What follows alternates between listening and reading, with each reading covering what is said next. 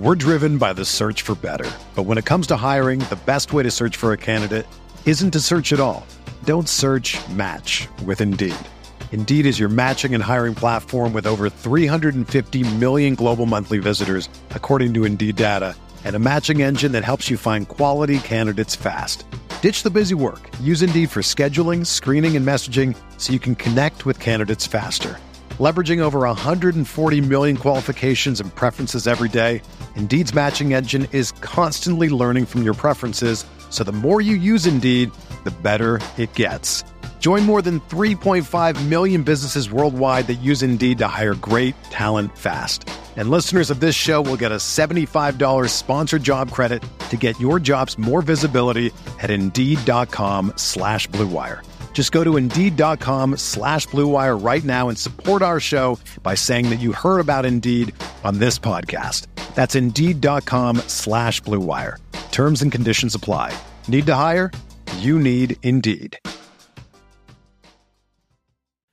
Here's a quick one, Ryan. I'm gonna I'm gonna read it so I can ask you first.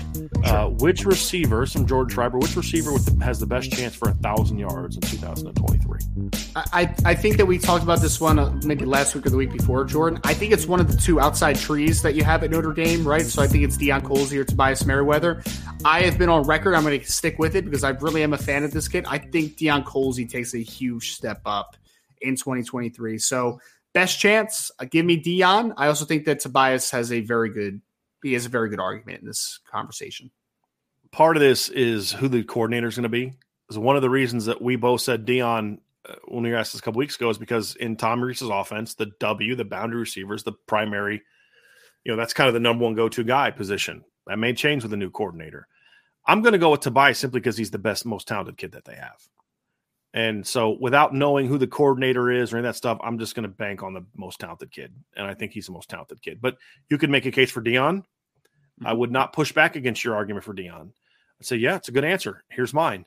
I'd make a case for Lorenzo. I think you can make a case for him as well. I think those three guys all, and it, it, it would not completely shock me if Jayden Thomas was that guy. Yeah, you know? I wouldn't. Be, I wouldn't be overly shocked if it was Jayden. Yeah. To be honest, I really wouldn't. He's the most consistent right now. Yeah. I just think he's going to be a lower yards per catch guy, which means he'd have to catch more balls. And the reason, part of the reason I went with Tobias and, and Lorenzo is because I think that the guy that get to thousand yards is going to have to be a more of a big play guy. Because sure. I don't think anyone's going to be a 75 catch guy, Ryan. And you know, where that makes it easier to get there. You're going to need to do it on 50 to 55, maybe 60 catches sure. because the ball is going to be spread around more. And so those two guys are more of the bigger play guys. And I think that lends to Deion as well over Jayden because Deion, yeah. you know, could also be a 16 yard per catch kind of 17 yard per catch kind of guy too, depending on how he's used. Where yeah. Jayden may be more 13, 14, which means he's going to need a lot more volume, and that may. Or like, look, the year that I had um, my year Duquesne, right? I my kid named Michael Warfield who had over 1,100 yards and 14 touchdowns that year. He was our number two leading receiver from a catch standpoint the kid who led the team in catches had like Randy Velakovich had like 65, but he only had 690 something yards because he was our slot and our slot and that offense was a possession chain mover type of guy. And so, you know, even though he led our team in catches, he wasn't anywhere close to being a thousand yards. Michael Warfield only had 51 catches, but he averaged over 20 a catch. And so that's why, even though he had like 51 catches for like 1,100 yards, 14 touchdowns because he was our big play guy. We ran a lot of posts with him. He lot, caught a lot of balls over the top, a lot of go routes. He didn't need the volume, and so that factors yeah. into why Jayden's probably the last guy that I would would uh, have as that option. But again, it wouldn't shock me to be honest no. with you. And Sam Hartman loves those outside receivers, man. Oh, loves yeah. those out, those outside vertical stuff. So yep. yeah. We're driven by the search for better, but when it comes to hiring, the best way to search for a candidate isn't to search at all. Don't search match with Indeed. Indeed is your matching and hiring platform with over 350 million global monthly visitors, according to Indeed data, and a matching engine that helps you find quality candidates fast. Ditch the busy work. Use Indeed for scheduling, screening, and messaging so you can connect with candidates faster. Leveraging over 140 million qualifications and preferences every day, Indeed's matching engine is constantly learning from your preferences so the more you use Indeed, the better it gets. Join more than 3.5 million businesses worldwide that use Indeed to hire great talent fast. And listeners of this show will get a $75 sponsored job credit to get your jobs more visibility at Indeed.com slash BlueWire. Just go to Indeed.com slash BlueWire right now and support our show by saying that you heard about Indeed on this podcast. That's Indeed.com slash BlueWire. Terms and conditions apply. Need to hire? You need Indeed. You ready? Showtime. On May 3rd, summer starts with The Fall Guy. Let's do it later. Let's drink a spicy margarita. Make some bad decisions. Yes. Audiences are falling in love with the most entertaining film of the year. Fall guy. Fall guy. Fall guy. That's what the poster said. See Ryan Gosling and Emily Blunt in the movie critics say exists to make you happy. Trying to make it out? Nope. Because I don't either. It's not what I'm into right now. What are you into? Talking. Yeah. The Fall Guy. Only in theaters May 3rd. Rated PG-13. TB12 for Heisman. From the little I have researched, Collin Klein was impressive at Kansas State. Do you see his philosophy fitting at Notre Dame? I do. I, do look, too. the only guy whose philosophy I don't think fits in great right now is Sean Lewis. To be honest with you, and and I think Sean Lewis is a very good coach, and I, I and and I don't know if he's as strong of a candidate as he's being made out to be. It's just my opinion, but he's the new hot name that people are talking about. I just don't think he fits the Notre Dame personnel very well. And we talked about the early in the show, so we need to re, we don't need to rehash it again. I think he's a heck of a coach from what I've seen. Ryan, I think it was a great hire for Colorado. I just don't think it fits as well at Notre Dame. But yes, Collin Klein's system fits. His philosophy fits. It's a balanced offense. It's a it's a you know it's not conservative by any stretch, but it's also eh, attempts to be efficient. Yes. And I think those things are are, are important. I think Yep. those things are very and important. and the the I mean we talked about it earlier, but the where Collin Klein believes the strengths of the team are is working inside out, right? Good offensive line play, ability to run the football, some movements based stuff, but you're really trying to establish a run game. And off of that, you're going to create some explosive plays. You're going to create some big plays. So I think that the seamless transition will definitely come from the emphasis on running the football. Let's play to our strengths. The offensive line, the running backs, tight ends, yes. And then outside of that, you can create some big plays because all due respect to Malik Knowles, who I think is a good football player at Kansas State, if he's going to create a bunch of big plays, I have good confidence that you can also get a lot out of Tobias Merriweather and Deion Colzie. He makes some big plays. Yeah. So there were some good questions that kind of sprung from that conversation we just had about the thousand yard receiver, Ryan. So I'm going to go down and just bring a couple of those up first. sure. Uh, and then I'm going to answer. I'm going to I'm going to read it because it's a two parter. I'm going to have you answer both parts of the question. Okay. Well, it's not a two part. He kind of sets a different number the second time. System Domerger says more likely one receiver with thousand plus yards or four receivers with 500 receiving yards. Then he changes it to or set the four players at an appropriate number, 700 maybe. So Ryan, what would your your answer to that be? Four players at over Wait. 700. kind of two different. So Yeah. I would say take it two different. So answer it the first way, a thousand Okay. versus five hundred, and then the second way, a thousand versus seven hundred. Yeah, I mean, we, we talked about it with the thousand yard receiver again, like last week or the week before. I, I think that it's much more likely that it's more spread out. I don't think I, wouldn't be surprised if there's like one receiver with 800 and then there's like three other guys that have 500 plus, right? Like, I think that there is an opportunity for Notre Dame to be very spread out. You know, I, I think that so Domer Grizz, if you're asking me which one's more likely for me, it's definitely the four 500 plus yard receivers, like no doubt about it in my mind. The four for seven hundred. How about that one? See, that's that, a little that, tougher. That, that gets a little steep, right? That uh, because that's what I was originally going to say was that four with over seven hundred. That's that's a you lot. drop it down one and go to three. I'd I'd say that's maybe a little bit more likely. But even that'll be a more likely, yeah, Yeah. definitely more likely, yeah. Yeah, but the That's four for lot, five hundred, I, I look. I think there's a this could happen where both of them happen. I mean, because be. five hundred. I mean, look, you could have five hundred just from. I mean, four guys. I mean, like if if if I were to say, okay, Tobias Merriweather has a thousand yards, Mitchell Evans is going to have five hundred yards. Jayden Thomas is going to have 500 yards, and either Lorenzo Styles or Deion Colzie is going to have 500 yards. Would that surprise you? Are, are we including tight ends? I took this as just wide receivers. That's my question. Uh, fine. Okay, then then Yeah. I kind of took it as like just pass catchers. Is kind of how I had it. Uh, and so then I I'd say okay. So but even then it's okay. Tobias has a thousand, and then Deion between Deion, Caleb Smith, Lorenzo, and Jayden Thomas, three you know, three of those guys have five hundred. That wouldn't shock me. That wouldn't shock me. No, You know, um, it I wouldn't predict it, and he he did clarify he meant all pass catchers, All pass tight ends, catchers. receivers, and running backs. Oh yeah, I think that's very strong possibility. And if we're including Yeah. pass catchers, because if Yeah. if like you said, if Mitchell Evans is that guy that maybe he has like forty catches for five hundred yards, like yeah, it's very Right. possible. Right, seven hundred still tough. That's, That's a a lot, lot, of that's a lot. I mean, Ryan, that if they all just had the minimum, that's two hundred. That's twenty eight hundred passing yards with just four guys. That's a lot. Yeah. I mean, that's a and if it's just the baseline, like could it yeah. happen? Sure, yeah, sure. And that's exactly that's if they're all just barely over seven hundred. Yes. yeah, that that'll be tougher. That'll be tougher. But Yeah. but a good question. There's another one though that I that I liked. Good one, Domer Grizz. But here's here's another one that I saw, Ryan, because I actually I actually think this one's a lot more possible. Jason Smith said, "Is there a chance to have two running backs with a thousand yards?" And we're just going to throw out the caveat right now. It depends on who they hire as the offensive coordinator.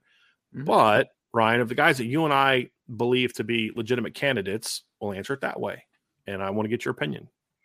I mean, yeah, if if if both Logan Diggs and Audric Estime stay healthy for a full season, for sure it's possible. I mean, so because Audric was almost at a thousand this year, right? He was like nine hundred something, and then what did Logan end like eight something, right? So he was like pretty high up there as far as his total yards too. So I mean, Jason Yeah, just they, were, they natural. were 920 and 822. Logan Yeah. had 822. And keep in mind, Logan didn't play all 13 games. Exactly, exactly. So if if they were fully healthy, I would almost expect it. Almost, uh, maybe expect is not the right word, but I would expect it to be very close, if nothing else. Like at least one guy has a thousand yards, the other one has nine hundred, right? Because I think that you're going to have a pretty split volume perspective for those two guys, and I think that as long as the philosophy stays similar in the sense that we want to be a physical brand of football that wants to run the football at a high volume, for sure. Like I, I think that it, especially if if the passing game also becomes more efficient, then the yard per carry average probably goes up for both guys, and that makes it even less touches that you need to give them to get to that mark. So yeah, I think it's extremely possible. To me, two things, Ryan. Number one is with a better pass attack, it's not that the, it becomes less of less of an option. If you have a really good pass attack and a really efficient, explosive pass attack, your numbers are still going to be similar. Your just yards per carry are going to go way higher because people have to respect the pass game. I mean, Audric was a five nine, but Logan was a five zero. I could see that jumping up to one of them's high sixes and the other one's around six, and all of a sudden, the the you know the, the carries go down and, and and all of a sudden the numbers are still up. You know, Sure. so um, those are the things I look at, Ryan, and say, hey, you, you do that, and all of a sudden you're better. For for example, if Audric Estime has uh, oh he had 156 carries this year. If you take 11 carries away from him, and and he averages 6.9 yards per carry instead of 5.9, he's a thousand yards. You know, I mean, so that that right there is is you know again proof that he is there. If Logan Diggs has 10 fewer carries and only has 155, and he goes up a yard per carry from five to six, he's at 930. So, and and that's dropping them in carries. If the offense is good, they may actually get more carries, even though they're throwing the ball more, because they're going to have more long sustained drives. And and so, I think all those things play into it, Ryan. So yeah, And, and I think we the- go to Ryan. I was just going to say I think the offensive line could also take a step up this year as Right. well, so that that could be more efficiency in the run game as well. So I think the reason this may not happen, and the reason I wouldn't bet on this happening, is because of the presence of Chris Tyree and Jadarian Price and those other guys. I don't That's know fair. if you're going to see all the, all those two guys get the primary carries to the degree that they did this year. I think is something that could factor. The other thing that will keep it from happening is if Tyler Buchner's your quarterback at any point in time, because I think he'll take he'll naturally take away some of those yards. In my Yes. opinion, like we saw in the bowl game. Now again, they they both they both ran pretty well in the bowl game you know, which which is you know interesting. You know, Audric had nine or Logan had 90 yards in the bowl game rushing. Uh, Audric had 95 yards in the bowl game, and you know, it's Tyler still got his. You know, so Tyler went out and and uh, and and had 61 of his own, and you know that puts two of those three guys on pace for a thousand yards. so um, you just can't expect that you're going to rush for 280 yards in every single game. You know, Exactly. that, that, that can be a little tough in a in a team that's not an up tempo offense. You're still not going to have enough plays. So re- really good questions today, man. I really I'm really liking these questions from everybody today. All right, let's get to some more here. We got one from Joe Medina. Here we go. Joe says, Brian, do you think or know if Coach Marcus Freeman is grooming Mike Mickens to be the next defensive coordinator, or is Mick perfect in his current role? I don't believe he's I don't believe he's being groomed per se. Do I think that that Marcus Freeman knows that Mike Mickens is that's his next ultimate goal? Yeah. I would say that I think more of a co-coordinator situation would be the next step for Mike Mickens before being the guy. So let's say hypothetically that that uh, Al Golden leaves this offseason. I, I could see a scenario where even if they brought in a big name like Joe Leonard, uh, Jim Leonhard, excuse me, mm-hmm. that they'd still slap a co-coordinator tag on Mike Mickens. Pass game, yeah, something, yeah. something like that. Just because yeah. it's like, hey, look, we need to we need to do right by him, but also he's earned the right to be more involved in kind of what we're doing. I could certainly see something like that, but I don't know if he's necessarily grooming him because honestly, that can create some issues. I'm the D coordinator, and you're grooming this guy to replace me. Like, yeah. no, thank you. So you got to be careful with that. It, but I do think he knows that that's ultimately what Mike Mickens wants to be. But I also don't think Mike Mickens is just in a rush to do it be, for whatever. For me personally, for the next couple years, I still want Mike Mickens' number one priority to be coaching the corners. Yes. And that's why I don't love the idea of him being the defensive coordinator by himself, simply because it's going to naturally take away from the time you're spending coaching your position. A co-coordinator role is still fit because it'll be like, okay, you're the co-coordinator as the secondaries coach the corners coach, okay, so your role is still going to be very similar to what you're already doing from a game prep standpoint. You know, you may just have a little bit more say in some of the coverage structures and things like that that you do. Uh, but his primary responsibility is still coaching the corners, and that's going to be important for the next couple years, in my view. No doubt. So, no doubt. yeah, good question, Joe. Very good question. Here's one from Brian Hockney. Will Emmett Mosley be visiting this spring? Where do we stand with him currently? Mm-hmm. So, uh, Brian, this is an interesting one. So, there, there was a big, I think there was a big overreaction a few weeks ago where there was an interview with Emmett where he talked about three schools and Notre Dame wasn't included and all that good stuff, right? So, in my opinion, personally, right now, Notre Dame is battling for Emmett Mosley, right? I do think that there's interest on both sides, right? Is this a foregone conclusion that Emmett Mosley has a double as a as a double um, legacy, double legacy is foregone conclusion is going to end up at Notre Dame? No, I don't think it's a foregone conclusion. But is Notre Dame still battling for him? And does he still like Notre Dame? Yeah, we believe all that stuff is very true at this point. We do not have an update on this on the visit, but obviously that will be a priority to try to get him on campus. But he has been on campus before as a Cali sure. kid. It's not like he's foreign to Notre Dame culture and the right he was on campus and, last summer, and he's exactly. been to, I believe he's been to games before. I believe, and, and he's originally from Chicago, so right. I mean, he's very he understands Notre Dame, and obviously with his parents being who they are, he understands the program. So they're battling, man. It's just a question of you know, does the double legacy and all that type of stuff, like, does, how much does that mean to Emmett in the ultimate end, right? Or does he want to create his own legacy? Like, that's the conversation that needs to happen. Yeah, Ryan, here's a quick one for you from uh, sure. Beefeater. I'm, I'm going to ask this one from uh, Beefeater, aka Toe Jam 1992. Does anyone know why Jarrett Patterson and Isaiah Foskey did not play in the Senior Bowl? It, it's because, and they weren't the only two players that didn't that chose not to play in the Senior Bowl. It's because Beefeater, no one cares about the game. Mm-hmm. I, I, know people are going to be like, no one cares, but it's talent scouts and evaluators don't care about the game. They don't. They really don't. I mean, the the coverage of that game is you can't even get the Senior Bowl and all 22 film. You know, you can get the practices mm-hmm. though, for sure, because that's what people care about the most. Would I have liked them to still play in the game because I thought both players had uneven weeks? Yeah, yeah. I, that, personally, that's the reason for but, me. Yeah. That would be the reason for me. This is another chance for you to flash in a time because yeah, they don't have the all 22 film, but if Isaiah Foskey goes out there and gets two sacks in the game, people are gonna know about it right? I mean, that's the reality of it. I, I think that that would appeal a little bit more, though, in my opinion, just from my experience. Like, I think that that would appeal a little bit more for the media perception, though, than the team, per, like the from the NFL perception. I don't think the NFL really cares about that game. Like, that's why so many scouts leave on Thursday. They don't care about that Friday walkthrough. They don't care about the Saturday. Here, here here's my point, though, Ryan. Here's my yeah. point. Yep. When you didn't have a good week, doesn't hurt you to go out there and play that's my point. And if you go out there and have a, a, a, good game, you have a couple sacks, they're not going to be unaware of it. Is my point. And if you like Foskey but you have questions, you're going to go watch that.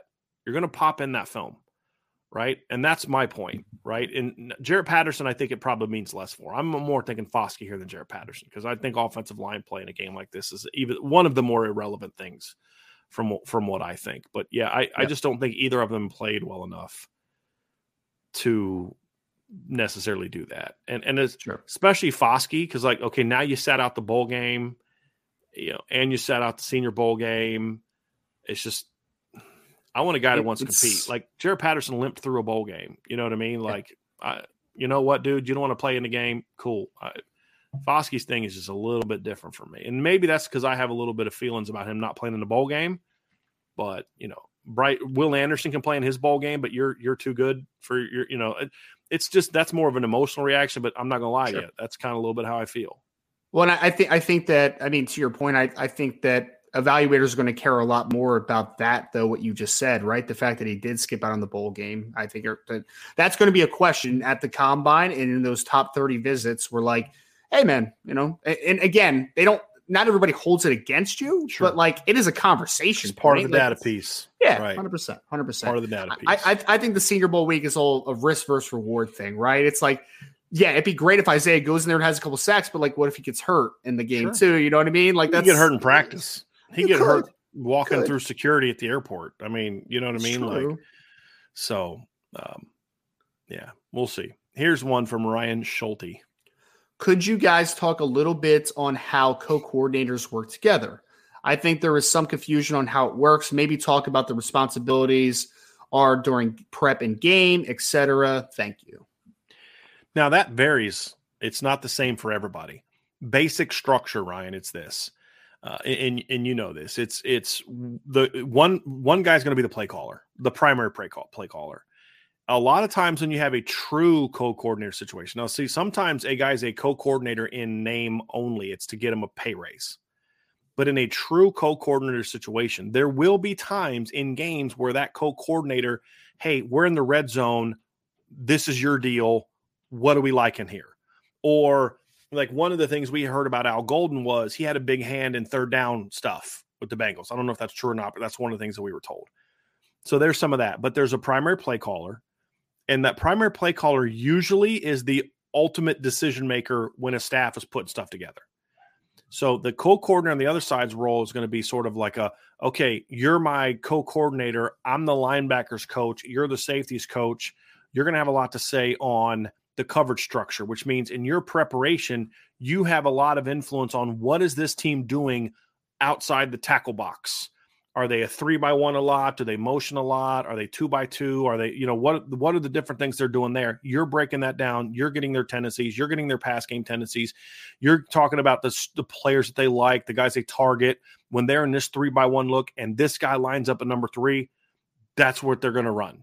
Okay, so we're playing Bama 2020 when DeVonta Smith lines up as the number three in a three by one. They run three routes with that, right? And those are the things you know. Like I remember having a conversation with Mike Elko once, and he was talking about a mistake that they made. I think it was in the Stanford game. They got beat on the coverage, and he was like, "It's because the the safety did not move in a foot." I'm like a foot. Okay, explain that one to me. He goes, "Yes, because when their receiver reduced the split there." to there, they only ran two routes, and they were both, I think, like in breaking routes, and the the safety didn't squeeze down enough, and that allowed that extra little bit of separation to get beat on a post or something like that, right? Like that's something that now Mike Elko was D coordinator, but he was the safeties coach, so he was looking at a lot of that. That's something that the co-coordinator who's involved with sort of the perimeter will do. Or you can have a guy that's the pass game coordinator. I kind of like the structure of perimeter versus box more so than run pass.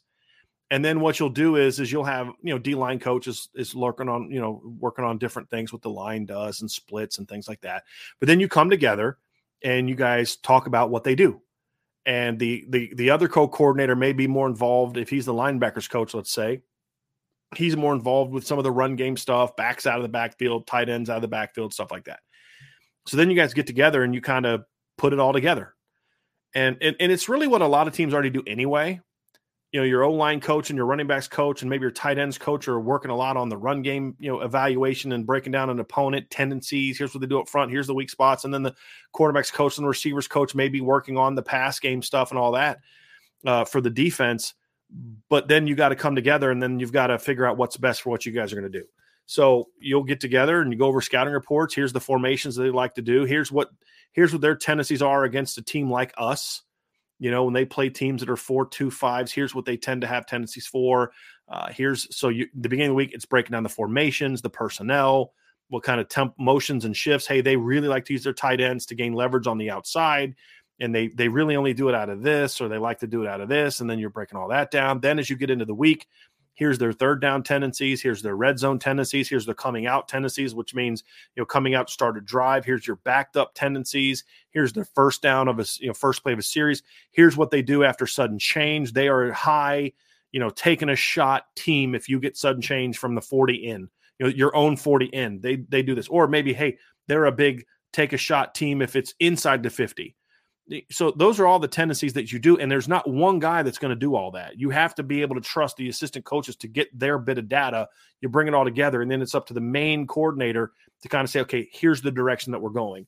If it's a co-coordinator situation that's a real co-coordinator situation then you're going to rely on that guy a lot heavier for that part of his job than you would for uh, if he was just a co-coordinator name only. He'd still have an important role but once you guys give me all the data, then I'm formulating the plan to do it. Right. And so I think that's kind of how co coordinators work. It's not a whole lot different than what you're already doing. It's just the co the other co coordinator may just have a lo- little bit more of a say in his aspect of the game. So I think a lot of people look at co coordinator that doesn't work. Like somebody on the message board yesterday, Ryan said, you know, if, if you don't if you have co coordinators, you don't you don't have any leadership. And I'm like, okay, 2016 national champions had co coordinators on offense. The mm-hmm. 2017 national champions had co coordinators, I think, on defense. The 2018 national championships had champions had co coordinators on offense. Uh, the 2019 um, uh, team had an offensive coordinator and a pass game coordinator who had split reps and responsibilities. The 2020 Alabama team, I believe, also had co coordinators on defense. And then the last two years, Georgia's had co coordinators on defense both times. Yeah. So you may have that feeling of well, it's like the whole well, if you only, if you got two quarterbacks, you, you don't you don't have any. Uh, Alabama would like too many voices in the room. I would Alabama thing, yeah. would like to disagree with you when they had Jalen Hurts, Tua Tagovailoa, and uh, and um, uh, Mac Jones all on the same team. No, sure. they had three great quarterbacks. They can only just play one. So that's why I say, like, you get these little catchphrases that may be true in a lot of instances, but they're not always true. And the game evolves and there's so much more to to the other side of the ball. The game is so much more detailed, even in college, that you the more talented eyes you have on certain things, the better. So this notion that you got to have one coordinator, that's just not how the game works right now. The best best teams in college football are primarily teams that have co-coordinators.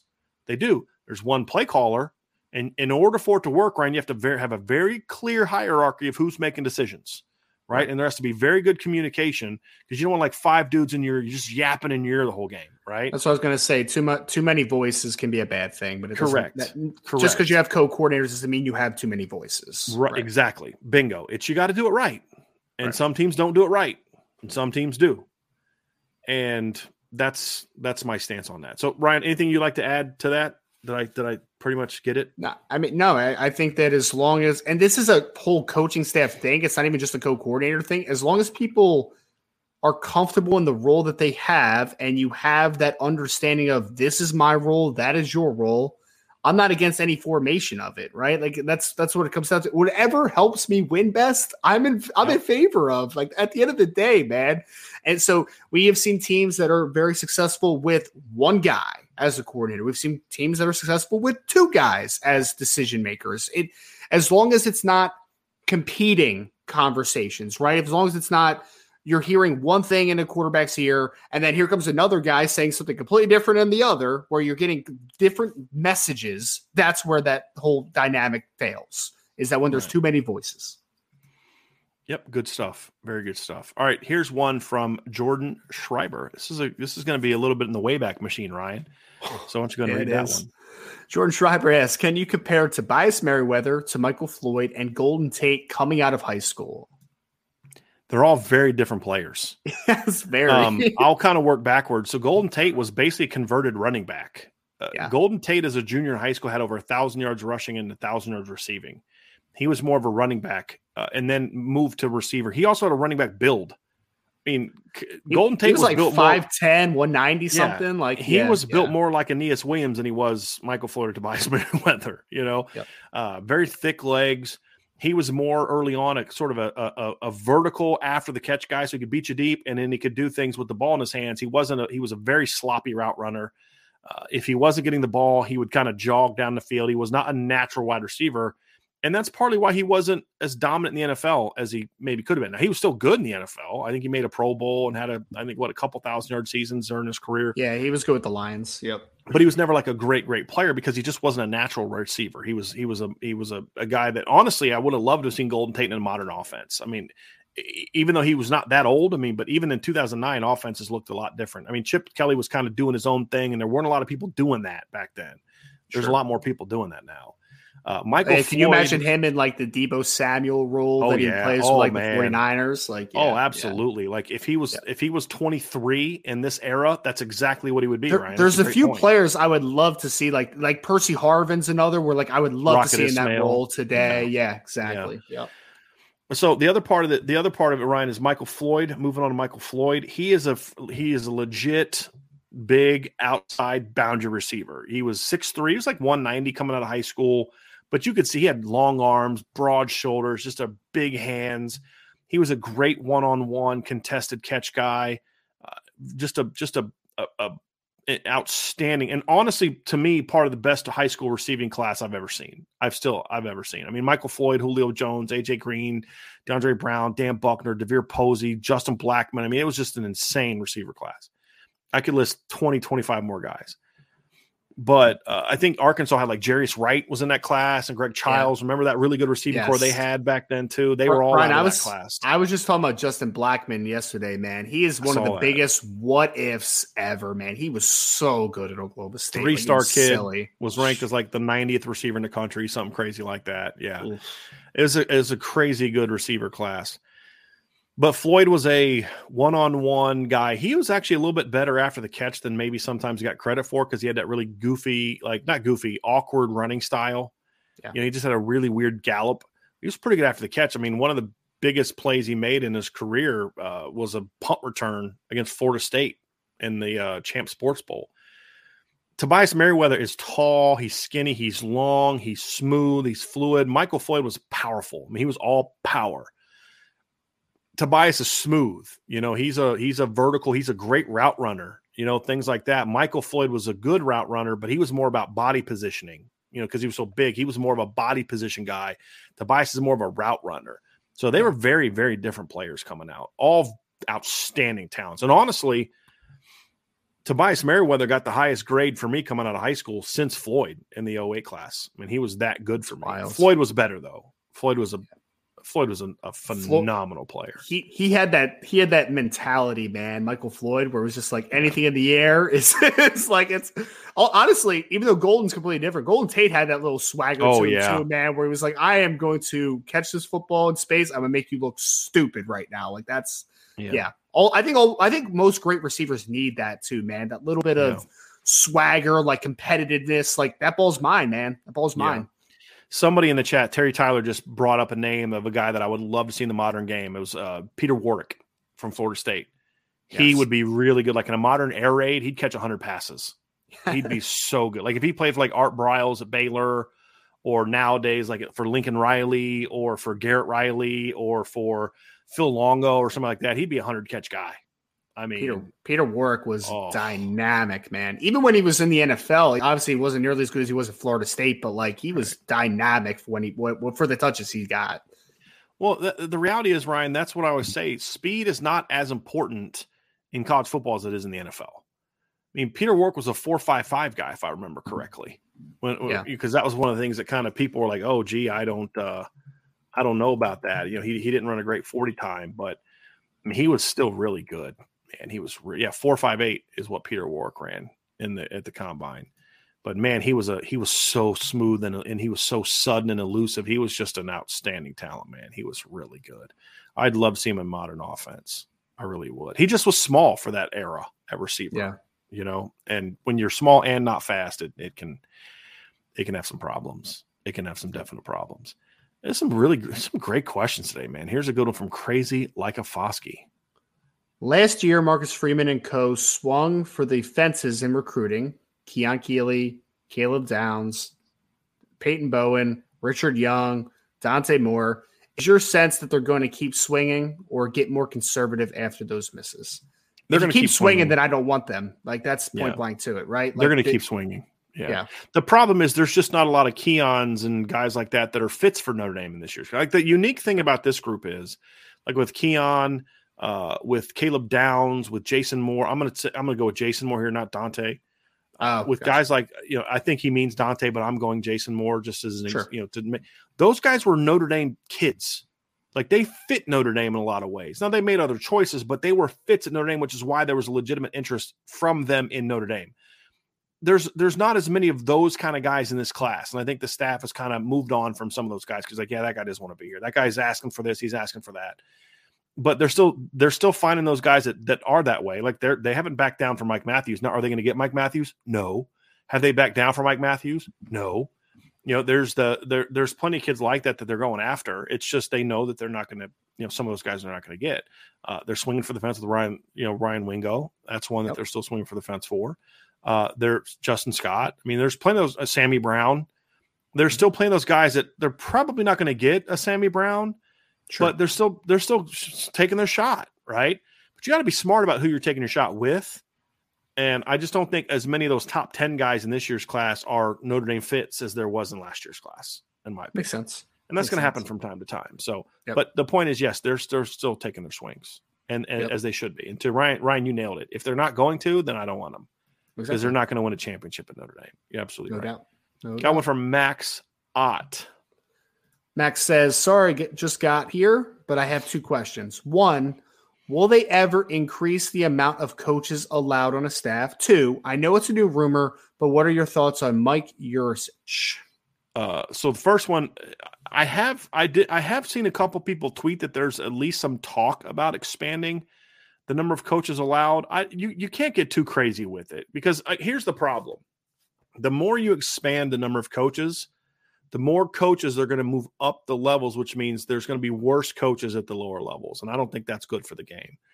But I would be okay with one more because what tends to happen right now, Ryan, is if you have 10 assistants, a lot of teams want to have a special teams coordinator, which means one side of the ball is going to have one fewer coach. And so I think if you go to 11, then I can have a, a, a, a, a quarterbacks coach, running backs coach, receivers coach, tight ends coach, and O line coach eh, on, on, on offense. And then on defense, I can have a defensive line coach, a linebackers coach, a corners coach, a safeties coach. And then now you have more freedom to have either A, a coordinator who doesn't coach a position, or B, a coach that can be more of a specialist because there's so much more packages now where you can have a rovers coach. Like one of the things that Mike Elko did is he did a really good job of using his GA roles and analyst roles, especially GA roles, for that rover. And so his new D coordinator at, at Duke, he just hired Tyler Santucci early in his career at Notre Dame, and then I think at A and M, he was actually a GA, but he was the rovers coach as the GA. Wasn't You know- Santucci a offensive lineman? Is no, that that's Dan Santucci. Dan played for Notre Dame. Santucci. You're right. Tyler you're right. Santucci didn't play at Notre Dame. He was just a, he came with Elko. And so he just so I mean, but but that's the thing is his early role as a coach was sort of that specialized role because think about the Rover. He's not a linebacker. He's not a Mm. safety. He's just kind of his own deal.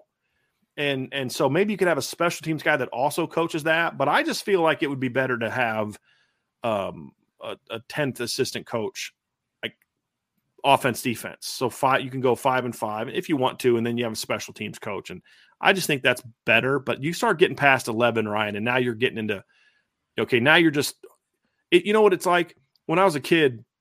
I mean, this is going into like I think coming out of T-ball. This is how absurd it was back when I was a kid, uh, growing up in, in, in Lima. I went to Bath uh, Middle School, and you just had these dads that wanted to be like, "I'm going to be a championship little league coach," right?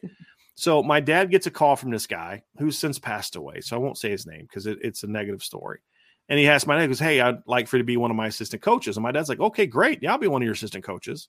So my dad goes to the draft because they would draft, you'd have your assistant coach and they draft the kids in the league, right? Sure. And the guy walks in and he's got like 13 assistant coaches.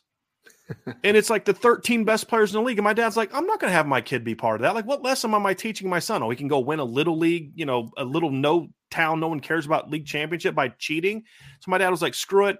And so he went and coached his own team, of course. So then I got to play on the team that sucks, right? Because my dad's trying to make a point, but I'm glad he did it because I learned a ton of lessons about it. And I'm a better man now than I was then. But it's just like, you get those coaches that are going to be like that. I'm just hiring this guy away from that school so he's not coaching against me anymore. Sure. And I just think it, it, it, and then you start bringing up coaches who honestly, in some degrees, there's going to be, cha- there's, in some ways, there's more opportunities for maybe coaches that are lower levels that are talented, but that only goes so far, you know? And, and so to me, I think it kind of dilutes it a little bit. And, you know, so I wouldn't go past 11 or 12, Ryan. That's about as far as I would go. And I think 11's for me is that sweet spot for, for assistant coaches. What Makes I would sense. say is allow analysts to be more involved in practicing. You can have two analysts on each side of the ball that can do on field work. Because then what that can do is you can either go hire some retread coach or you can go get some young up and comer who yeah. is going to help. Like, so then it's like, okay, if I have an analyst that can work with the defense and I go hire some 24 year old kid, former player, I think has a lot of potential. Uh, and I can make him an analyst so he can kind of learn. And then he becomes the position coach for the coordinator's position.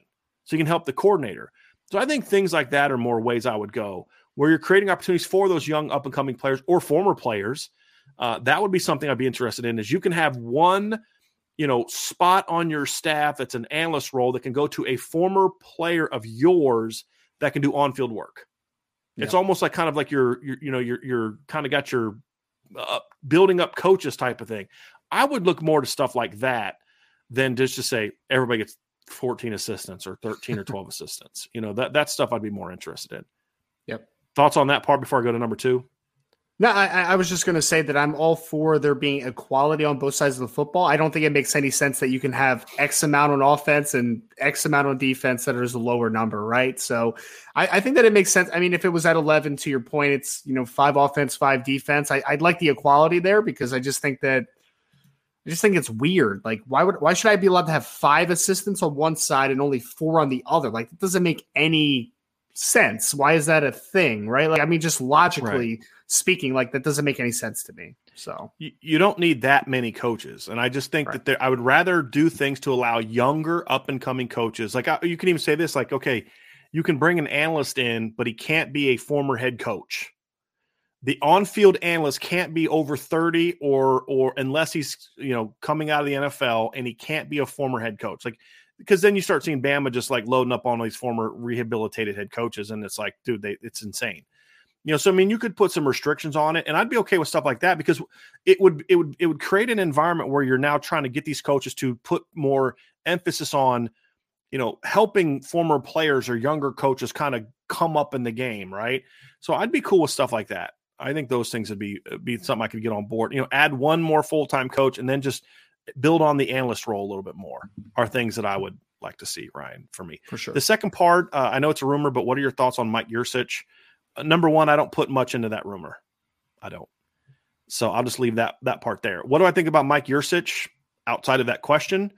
Um, as the OC at Penn State, Ryan, I'll be honest, I didn't like the hire.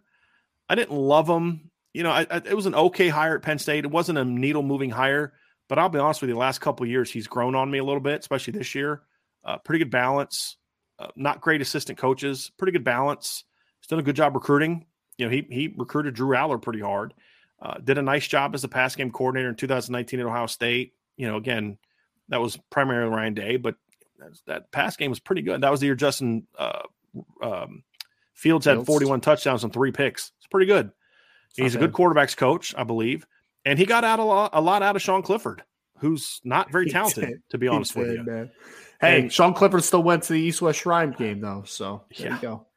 So he he did a nice job there. Uh, he's a good coach. I think he's a good coach. Not a great coach. He's a good coach. He does some good things, but I don't view him as a. I don't. I don't buy into the rumors today based on the the sources that I've had. We'll see if that changes, but based on what I've been heard, I don't put a lot of stock in that rumor as as right now. All right, next one from Archer. Archer, resident Ohio State fan. How are you, sir? How would you feel about having a JV season for the spring? I'd love to watch more college football while waiting for the fall to start. I would be very much against that because That'd be a the lot. only That'd way be messy. That'd be messy. the Yeah. only way to make that happen is is you'd have to have you'd have to have guys who didn't play in the fall Mhm. and early enrollees, right? And so how you wouldn't have enough guys to field a team, number one. And number two, there's a lot of travel expenses that would be for a JV college football schedule. This Yeah. isn't like you're hopping on a bus and you're driving a bunch of, you know, like when I was when I was a freshman and sophomore, I, I went to school in Virginia Beach. We had like 10 high schools in Virginia Beach. Right. It's not like that right now. You know, you're still going to have to travel a lot. I mean, say, well, you know, California, you know, USC could play all California teams. Yeah, but there's a parts of California that they have to fly to, right? Like they're not. it's a long freaking bus ride to go up to San Francisco or down. You know what I mean? And and so I just I don't necessarily. I don't necessarily view it as something I would be about. Uh, I, I I like spring ball the way that it is. I would say what you could maybe do, Ryan. What I would like is I would say maybe add three practices because there's so many kids that are early enrollees now. I would Yep. maybe add like three to five practices onto the spring that are freshman, redshirt, freshman only, or or freshman and early enrollee practices only. You know, where you can do, you know, you can maybe put some restrictions on them. Two of them have to be walkthroughs. Only two of them can be padded. so like a, a rookie mini camp type of yeah, thing. That's kinda yeah, and maybe even do that at the beginning of fall camp. Yeah. You know, where that's I think rookie mini. That's a great, great. It could, it could be um, like a crash course and like yes. just some of the basics. So you can give them like yeah. five practices. Two of them have to be walkthroughs. Only maybe Yeah. you know one of them's padded, or you know maybe none of them are padded. Maybe that takes some of the pressure off. Where you're going out there, you're installing your offense, you're installing your defense, you're teaching them how you do things. I think something like that would be awesome.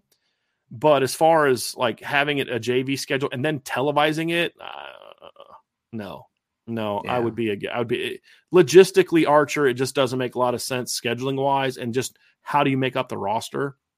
Because like in high school, you can do it. Because why did JV team and, and guys playing both ways? You only needed like twenty five dudes on your roster eh, because Yeah. like half your guys are playing both ways. You're not doing that in college.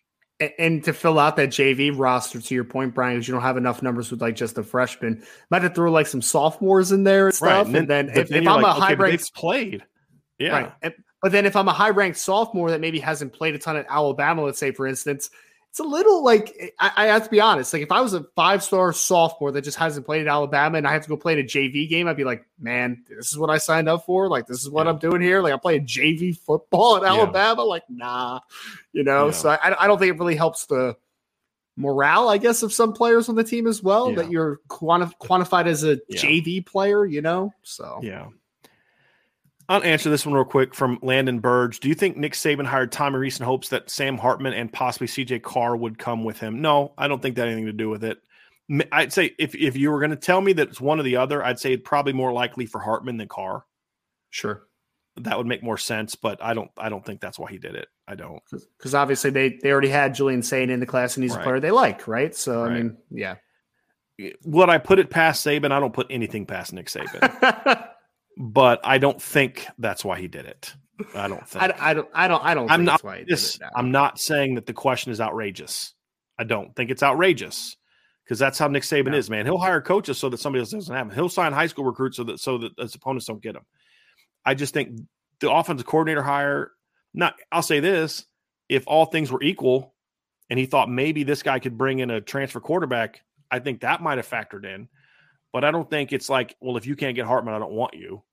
It could be just like an added bonus. Well, maybe we might get Sam Hartman out of the deal too. I don't, but I don't think that's the case. I don't. yeah, and also I mean they had a shot if they wanted Sam Hartman, right? I mean, because I don't know, because Alabama could have thrown around a little something to try to Right. get Sam Hartman. Like I don't know if he they had tremendous amount of interest in Hartman is kind of what I'm Right. saying. So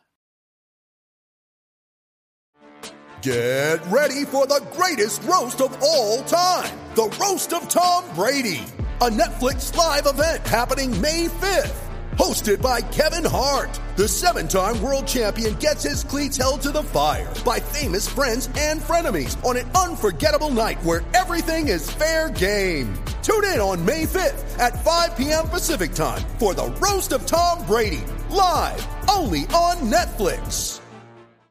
With threats to our nation waiting around every corner, adaptability is more important than ever. When conditions change without notice, quick strategic thinking is crucial. And with obstacles consistently impending, determination is essential in overcoming them. It's this willingness, decisiveness, and resilience that sets Marines apart. With our fighting spirit, we don't just fight battles, we win them. Marines are the constant our nation counts on to fight the unknown. And through adaptable problem solving, we do just that. Learn more at marines.com. Let's see here. Uh, this is one from John A1. We kind of addressed this recently, but we'll address it quickly here again, Ryan, from John A1. Notre Dame seems to be willing to compete financially with other top top football programs.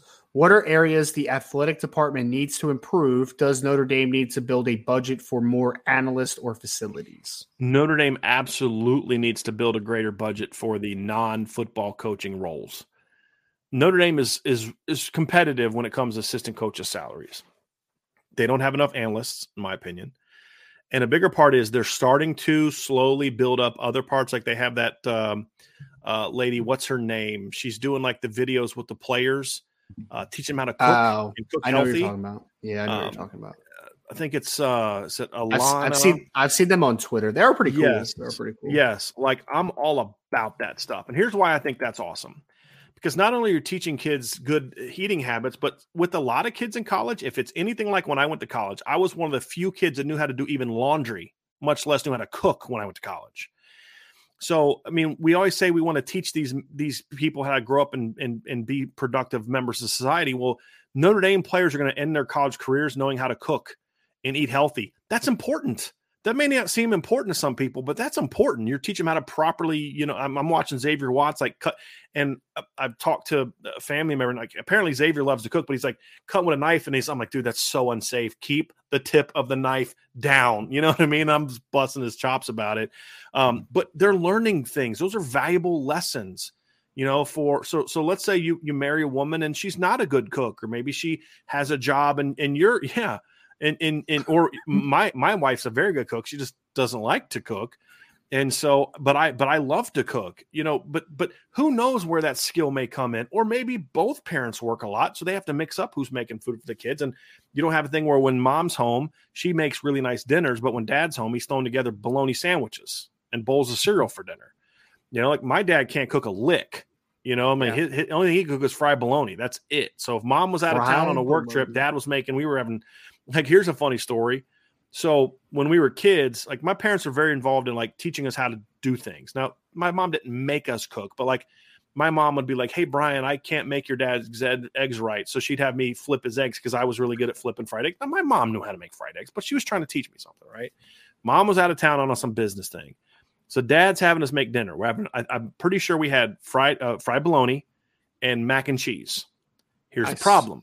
My dad didn't know you had to drain the water out of it. So my sister puts in the butter and the cheese. And then when she drains it out, we couldn't understand why the macaroni was still pale. Uh, Right. But see, that's what I'm saying. My dad didn't know how to cook. Nobody ever taught my dad how to cook. You know, where for me, when I was his age, I didn't have kids, but I'd have been able to, to do that. So I think that's great. I think expanding the nutrition program is a must, not just teach them how to cook, but then making sure that they have all the things they need uh, to make sure that they can do those things. I think is a, another thing needs to be built up. I wouldn't mind seeing Matt Balis get another assistant or two. I think uh, uh, the recruiting operation needs a little bit more. Uh, I would say I would love to kind of have someone kind of come in to take over Chad Bowden's role to a degree, and then let Chad maybe become more of an overall roster manager type of guy. General Where he's still- manager. He's still Yeah. heavily involved in the recruiting, but he's you know also having more of a say there. I think a lot of that stuff is where Notre Dame still needs to do better. I think facilities wise, they spent a lot of money to upgrade the facilities. Uh, they're still working on raising money to upgrade the upgrade the Gug, so that's important. But they're already working on that. I think a big, and I've also talked about this before. I think they really need to invest in sort of a mental health aspect of it, especially now with all these demands on these kids with NIL and all this other kind of stuff. Like some of it's making sure these kids are managing their lives, you know, and, and and because these kids can, we think that we see we see these kids right. Like you look at Blake Fisher and you think just this giant of a man, powerful, strong, and great personality, but he's still 19, he's still 20. Yeah. He's still got the weight of the world on his shoulders. It'd be nice to know that there's a pl- there's people that are specifically looking to say, let me let me pull Blake aside and talk to him, or they just have sort of regular check-ins with kids. Hey, how you doing? And then it doesn't become if if you had something like that where there's like regular check-ins, then it doesn't become ooh, so and so had to go see the team psychiatrist. You know, Right. but it's It- like it they all got to ta- check it in. becomes taboo. It's like, oh, but wow, Ryan has to go to the Right. guidance counselor. What's that about, Right. man? where now it's like, hey, you got to do your regular check in, and then that's a chance for you to kind of you know open up where it doesn't because there's still that stigma, right or wrong. There's still that There is. stigma. Oh man, that guy's soft. He's got to go. Now, not as many people are like that today as when we were kids, but it still exists. Yeah. and especially like in social media. So, you know, let somebody get wind of that on social media and see what they do. But if every kid has to kind of do this, this is part of your thing. And I wouldn't call her a psychiatrist, I'd give her some other kind of name, you know. I think there's merit to those type of things as well. So I, I think there's those are the things that I think are the most impactful to what Notre Dame needs right now is all the is is the non-coaching aspects to really build up their entire bodies, minds, and spirits. I think those are those are big things that I would invest a lot of money. Like one of the greatest failures of our society in the last hundred years, you know, because obviously we once we got past like some of the original sins of our country and all that other kind of stuff, right? One of the biggest, I'd say 50 years, one of the biggest like just things that you just look at shame of our country is how we have treated our soldiers that come back from war and how we just don't have the the infrastructure in place to make sure that they're okay you know and and and it's it's it's not to that degree with sports but to a degree there are certain characteristics just not as strong as i'm being shot at and all that kind of stuff Sure. but there's still a lot of things that happen to these guys where it's like look they need somebody to talk to they need somebody to check on them they, Trauma, especially the yeah. transition where i'm not playing in the nfl anymore i got to transition to being a, a non-athlete anymore that's tough for some kids that was tough for me i was very blessed that i got to go right into coaching but ryan i'm telling you i'd have struggled out of college if i wasn't coaching because that was my whole identity for my whole life was athlete Same, athlete same. athlete Well, I, I got hurt when I was a freshman. I had to stop playing pretty much after my freshman year, and I lit I literally was like playing semi pro football after that because I was just depressed not being able to play football anymore, man. Like absolutely depressed. And for a little while, I was just kind of like trying to figure out how to stay close to the game. So I actually got into coaching too. I was like 23, 24 when I was like, I, can I volunteer to coach at my high school at first? Right. I mean, that stuff happens all the time, right? And it's just it's very sad. It really is because, mm-hmm. like you said, you make an identity for yourself, and it, you know, people could say like that's dumb. Like, why would you do that? But like, that's all I knew, right? Like, I was a Right. football player. I loved football. I watched football. I studied football. I that's just all it was. So yep I'm with you on that. Here's a funny question ryan i, I just Yeah. got to bring this one up this is From hilarious. Irish Blooded, if you had to choose between the triple option or the turtle mesh, turtle mesh, that's funny. Which one would cause you to cheer for Michigan first? triple option the Oh, I triple hate the option mesh, man. I hate Yeah. the mesh. I hate, it as I mean, well, but but I would I'd rather have that than you can recruit to that a lot easier than you can recruit to the triple option. Yeah. I, I, I respect the triple option because it, there's a lot of teams that need the triple option, right? It does help some teams. That mesh Yeah. thing doesn't help anybody, in my opinion. Like, what is, what is? I, I don't think it. I don't think it helps. I I mean, hate it, it. it's annoying. It's so annoying. Yeah, I, I love people who are like, oh, Notre Dame start running the mesh. Why? What does the mesh bring to the Well, if if he if Josh look if Sam Hartman wanted to play in the mesh, why would he why would he come? Why wouldn't he? Why wouldn't he just stay at Wake Forest? It just doesn't make any sense. Well, So and, I'd and probably like- just stop. I'd probably just stop like watching football before I'd go root for Michigan though in football. Right. I'm not Well, exactly. I mean, I would never root for Michigan, but Michigan and USC, no, thank you. I'm, I'm all right, man. Pick somebody else, Hard like pass. Michigan Hard State or pass. Rutgers or something. Like maybe we could have a conversation, but like Michigan, absolutely not. No, thank you. Yeah, I would. Uh, I'd not be about that. I would not be about that. So, Ryan, here's an interesting one here from Ch- Tavis McKay. Okay. His question is thoughts on the Pac 12 signing up San Diego State and SMU to replace USC and UCLA. I San Diego State's an interesting one to me. It is. I mean, because that it is a regionally it makes sense, right? Like that's where the Pac 12 is. That's a West Coast team. And I think San Diego State, when they have the right coaches in place, is a very competitive football team, which I think could get. I mean, you're still, eh, you know, they've still been producing pretty good talent. I mean, they just had Cameron Thomas last year that was drafted, I think, a top 50 pick, who was a really good defensive end coming out of there. And I mean, uh, was it this year? They weren't as good, but last year I think they went like eleven and two, right under Brady Yeah. Hoke. So like they've been a pretty well, good team. And they were even better under Rocky Long than they are under Brady Hoke. But yes, to your point. Eh, uh, SMU, no, that just it doesn't make sense. SMU dipping into Texas is not going to help you a whole lot. With SMU, it would be different if you had like TCU or something like that. Uh, but for me, eh, I like the San Diego State one because you, you're Yeah. getting the very southern part of California, right? I think that's a decent decent size. It's a relatively ap- apathetic market, but you know there's some money there and some fandom there. That one would make sense. I think if I were to say the other team, I would probably look more towards like a Fresno, Yeah. a Boise State, something like that, before I'd go to SMU. Because ge- ge- geographically, it just makes more sense. Right. Well, Like, and- and- and- Like the thing with SMU is you say, well, we're getting the Dallas market. Are you? Are you Yeah. really? Do you know do a lot of people in Dallas? football down there? Yeah, you know a lot of people in Dallas. I mean, if if that if if they were that impactful in the Dallas market, the Big Twelve would have taken them up. sure. But you know, a lot of people in Dallas are going to say, "I'm not going to watch that Texas TCU, you know, Texas Alabama game or that TCU uh, Oklahoma State game. I'm going to watch SMU against Cal." You know, Well, that's like that's like um, it's like kind of like like UTSA, right? It's like UTSA is doing a really good job, but like the Right. people in San Antonio really care about, about UTSA. markets, Like, right? Yeah, exactly. Right. And so to me, that's why kind of you know maybe Fresno get another another Northern California market.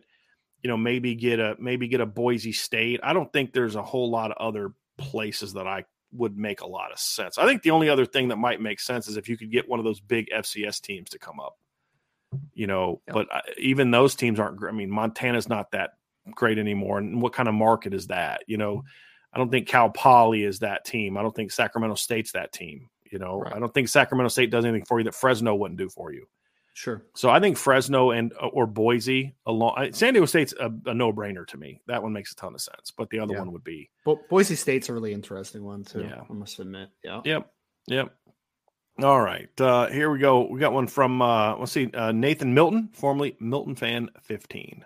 From Milton fan, anything being done about referee performance because it was god awful this year. Nope. I think we can all agree that it was god awful this year, though. Yes. Well, not in the NFL though. And the NFL is as good as it's ever been, according to Roger Goodell. oh wow! Who would have Yeah. thought that he would say something Yeah. like that? So funny. Extreme sarcasm coming out of my voice. Here's another one from Irish Blood. We're going to try to work through as many as possible before Ryan has to leave. harder to teach the average player of wait i'm sorry harder to teach the average player of each a running back into the passing game and receiving or a wide receiver and blocking for the run game Nowadays, it's wide receivers and blocking. Yeah i mean you can't coach Yeah. effort usually right Yeah, I mean, like- nowadays with seven on sevens, these running backs are all coming up with experience catching the football. There's not as Yeah. many receivers coming up with blocking. now uh, pass experience. blocking is a little bit different for running backs i would say but yes yeah but more point, so, though, but even now, even there, it's more so now because there's so many more teams that, that throw the ball back. I mean, back in the day, Ryan, I mean, uh, they just ran the ball 70 times a game. I mean, they never had a pass block. It's a little bit, it's a little bit more of that now. But yes, that would be a little bit. I, I would say in the se- in the Senior Bowl though, it was painful to watch some of those dudes pass block. Man, it was gross. Like I could not believe my eyes. Roschon Johnson from Texas was the only running back I saw that it's even remotely looked be like he at it. knew how He to pass block. Huge. He's massive. Yeah. Yeah. Robert Bishop's question: Name your three Heisman candidates for next year, other than Caleb Williams. I mean, you get Drake Mays in there just because he was one of those guys yeah. this year.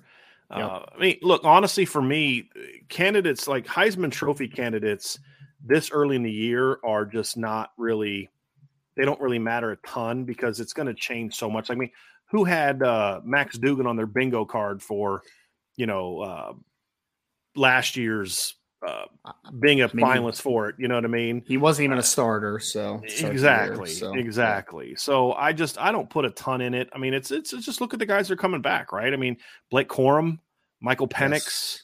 Drake Maye, Caleb Williams would probably be my my guys that I would put in there. That's Michael that's Pen- probably my Mel- group. Michael Penix is a great one because of the. I mean, numbers he put up last year were fantastic, and he's got all his dudes coming back. right? And So- if they go ten and two again this year, it's going to get a lot more pub because no one started paying Yeah. attention to Washington like November.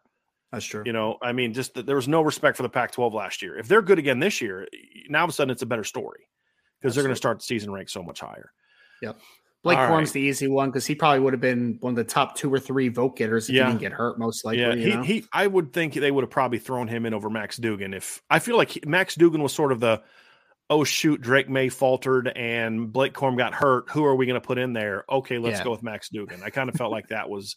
Now I could be wrong, but that's just kind of how I felt about that one. Sure. Uh, and, and then he ended up as the runner-up, which is like It's wild. wh- It's wild. whatever. Yeah.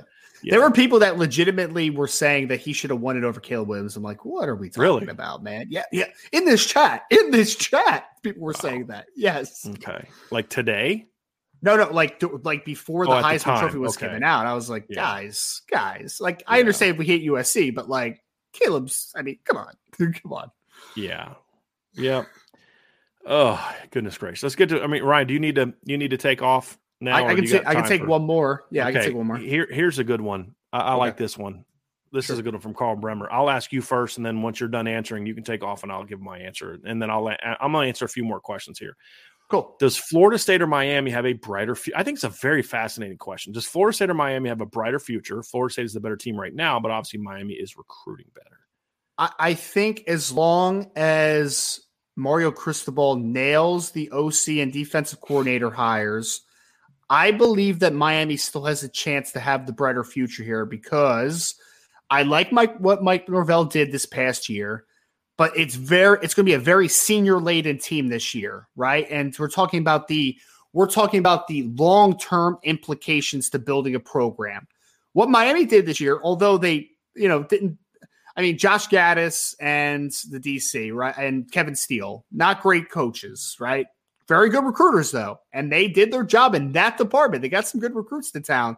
If Mario Cristobal now puts in good coaches around this talent he is coming in, I still think Miami has a shot. I really do. And I, yeah, so I, I would pick Miami slightly just because I think that long term is the question here, not as much 2020. Yeah. Because 2023, Florida State's going to be better. Like, no doubt. because the reality is you have to look at it from a bigger picture standpoint. You just can't look at it from a who's got the better coach now, who's got the better team now.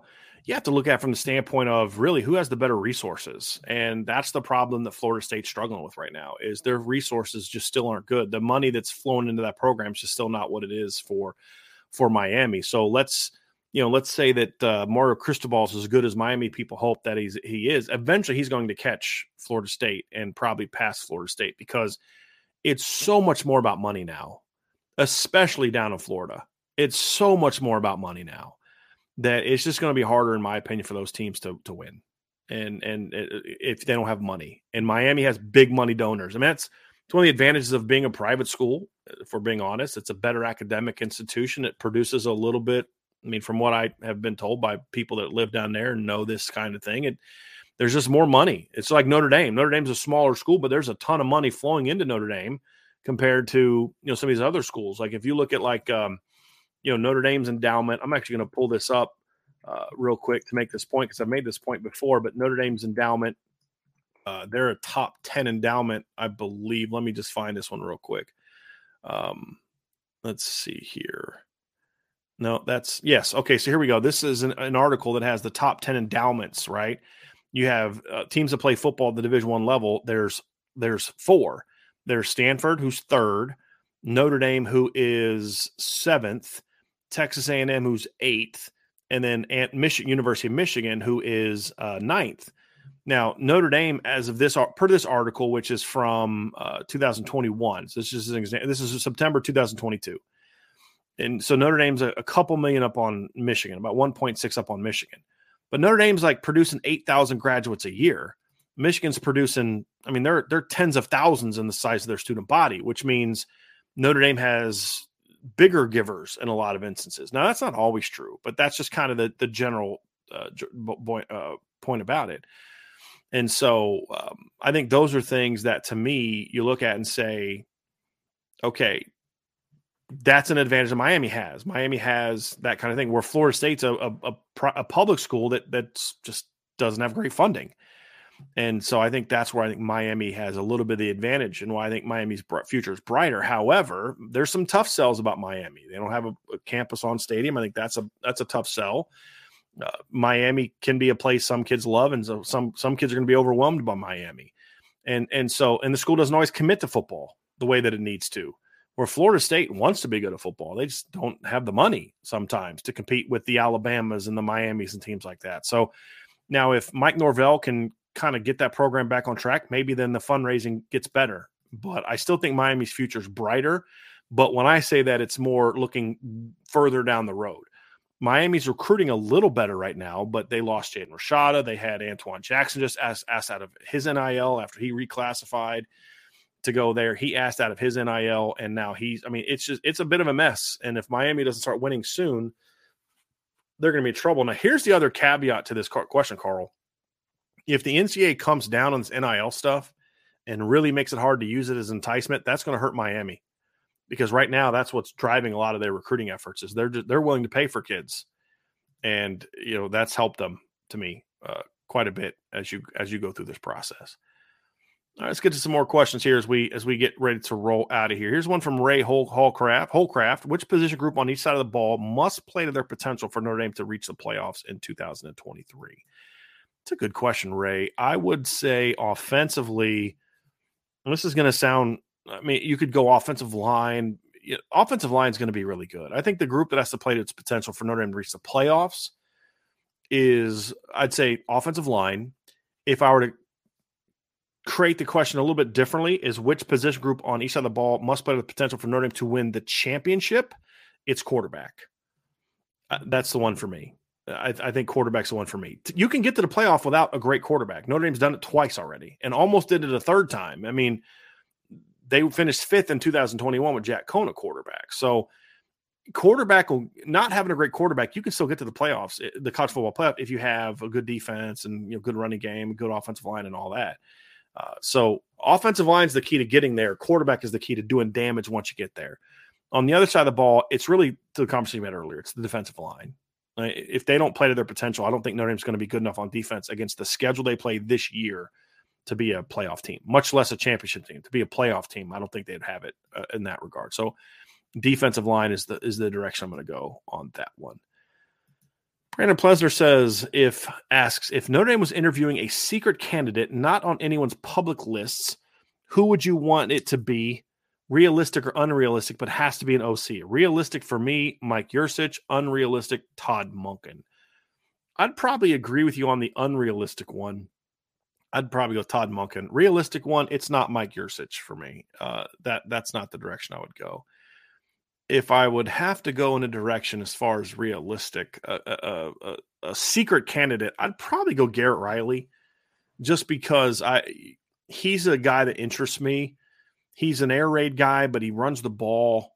Uh, and and it would be a secret because he's already taken the Clemson job. I mean, most of the guys who are offensive coordinators, Notre Dame's already talked to and they've had a lot of people reach out about that job. I doubt that Garrett Riley has, so he'd be the secret one, right? He there'd be a reason for him to be a secret, and I think it's also a tad unrealistic, but that's one that I'd probably reach out to. There, that's the thing is like a lot of the guys that I would maybe mention on that list, Brandon, are guys that have gotten head coaching jobs recently, so it's kind of taken a lot of the guys away from. Listen, honestly. I mean, I can't put the names out there, but a lot of the guys that I may want to say about it, uh, they've actually talked to and and reached out to. So uh, they're moving in the direction with some of them. So it's it's an interesting conversation for sure. Let's see here. Jacob Watson says in 2023, if Notre Dame is in, a, is in contention for a playoff and have an offense that averages 38 points per game, what would have gone into the success in your opinion? Meant to be a fun question. Uh, it's a it's a good question. I think number one, the to be 38 points a game and be a playoff team your offensive line is a Joe Moore award winner, right? Or at the very least, a finalist. It means the backs are as good as you think that they are. The receivers have at least been good. I think if the receivers are great, you're probably closer to 40. If the receivers are just good, and it means the quarterback play has been pretty good. Not elite, but pretty good. If the quarterback plays elite, you're over 40 points a game. But I think to be 38 in a playoff team, it's the offensive line and the run game really dominates. And then defensively, it means the defensive lines played pretty good. And you see guys like Rylie Mills break out, like a Jordan Botelho uh, breaks out. Josh Burnham is one of those young guys that kind of takes that next step as a player. Uh, Javontae Jean Baptiste kind of steps up and, and you like what you see from him. So I think those kind of, and then the linebacker play gets better. I think those are the things to me that would play into that uh, into that question. So good, good question, Jacob. Michael Hughes asks, in your opinion, is it a bigger boost in recruiting to hire a pro guy that can sell a Notre Dame playbook, an NFL playbook, or a college guy with a ton of success at a smaller program? If you're going to talk about in the way that you form the question, if we're talking about the initial boost to recruiting, it's the NFL guy. Long term wise, however, to me, it's who's going to do the best job. And I think you can have a because a lot of the like the smaller program guys probably going to be a younger guy that no one's heard of that's going to bring a lot of energy. And if he can come in and have success right away, then that guy's going to be a, a guy that people kind of flock to.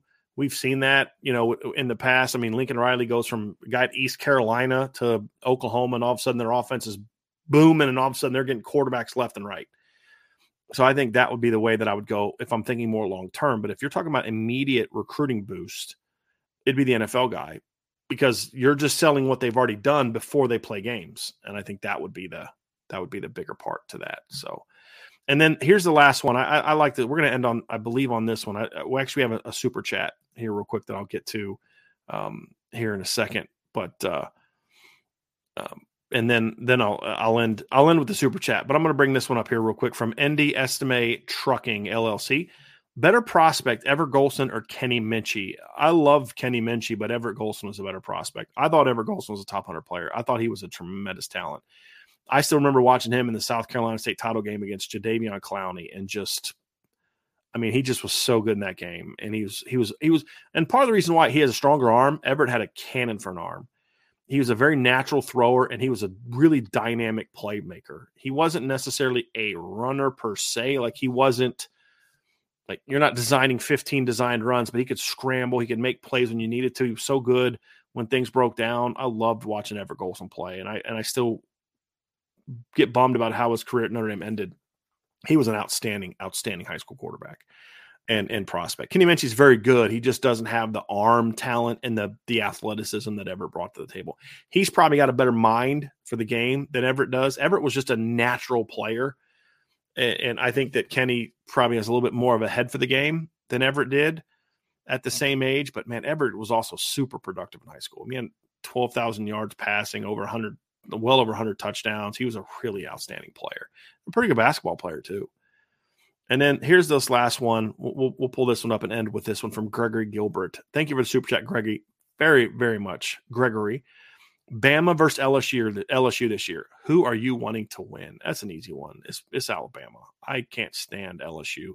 I I never had an issue with LSU until I engaged in some of their fans this past year, and they're insane. They're really nuts, and the people that cover that team are just pretty much useless waste of space in a lot of, at least the ones I've encountered so far. Uh, and then, of course, you all know my feelings on Brian Kelly. So uh, I absolutely want Alabama to win that game. Will they? I don't know, but yeah, I I would want, and I want them to win that game by fifty. That's that's kind of how I feel about it. So yep, yep. So uh, that's why I would want Alabama to win that game. So folks, that's going to do it for today's show. Thank you all so much. We had so many great questions. There's still a lot we couldn't get to. You guys just have so many great questions. JP Buellsfeld, um, I'm going to save your question for later. I would like for you, buddy, to bring that back next week because I, I, I got the thing you're sending me. I really want to look into that. It was about the uh, selling tickets and stuff like that. I just want to learn more about it because that's a really fascinating question. It had to do with some new potential laws, the Law American Rescue Plan, uh, which would basically mean like uh, if you I think it's like over six hundred dollars worth of ticket sales that you have to pay taxes on it or something like that how would that impact how people selling their Ohio State tickets and USC tickets? I mean, it could be, man. I, I want to just do a little bit more research into it and find out a little bit more about it because it's a really fascinating proposal that you brought up to me. So I want to check that out. So maybe bring that back next Friday and we'll check that out. So uh, we'll have a, a draft show later tonight, and then tomorrow it'll be Ryan and then probably Sean Davis for the for the the recruiting show tomorrow, and then at five o'clock we'll have a, a, a, a rapid fire uh, IB Nation Sports Talk Rapid Fire. So, anyway, folks, please hit that like button, hit that subscribe button, hit the notification bell, share this podcast, give us a five star review. We'd greatly appreciate it. And of course, sign up for the message boards at boards.irishbreakdown.com. We'll talk to you all again very, very soon on the Irish Breakdown Podcast.